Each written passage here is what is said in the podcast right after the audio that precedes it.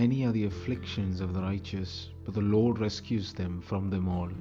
Psalms 34:19. One night a man had a dream. He dreamed he was walking along the beach with the Lord. Across the sky flashed scenes from his life.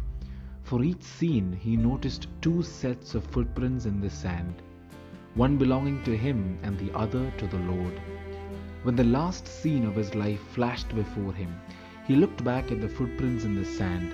He noticed that many times along the path of his life, there was only one set of footprints. He also noticed that it happened at the very lowest and the saddest times in his life. This really bothered him and he questioned the Lord about it. Lord, you said that once I decided to follow you, you would walk with me all the way. But I have noticed that during the most troublesome times in my life, there is only one set of footprints. I don't understand why, when I needed you most, you would leave me. The Lord replied, My son, my precious child, I love you and I would never leave you.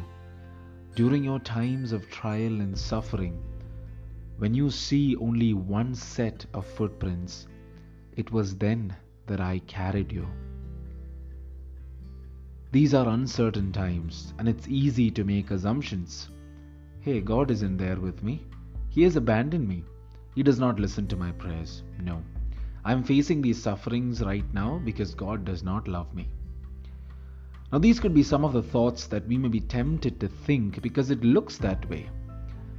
In times of pain and suffering, our perspective is that God takes the longest time to respond. Say something, God. But have we ever thought that it is precisely during these times that we are carried in His arms for the longest time? Almost all of us are studying and working from home, and a good number of us may find it difficult to focus on our priorities and our responsibilities.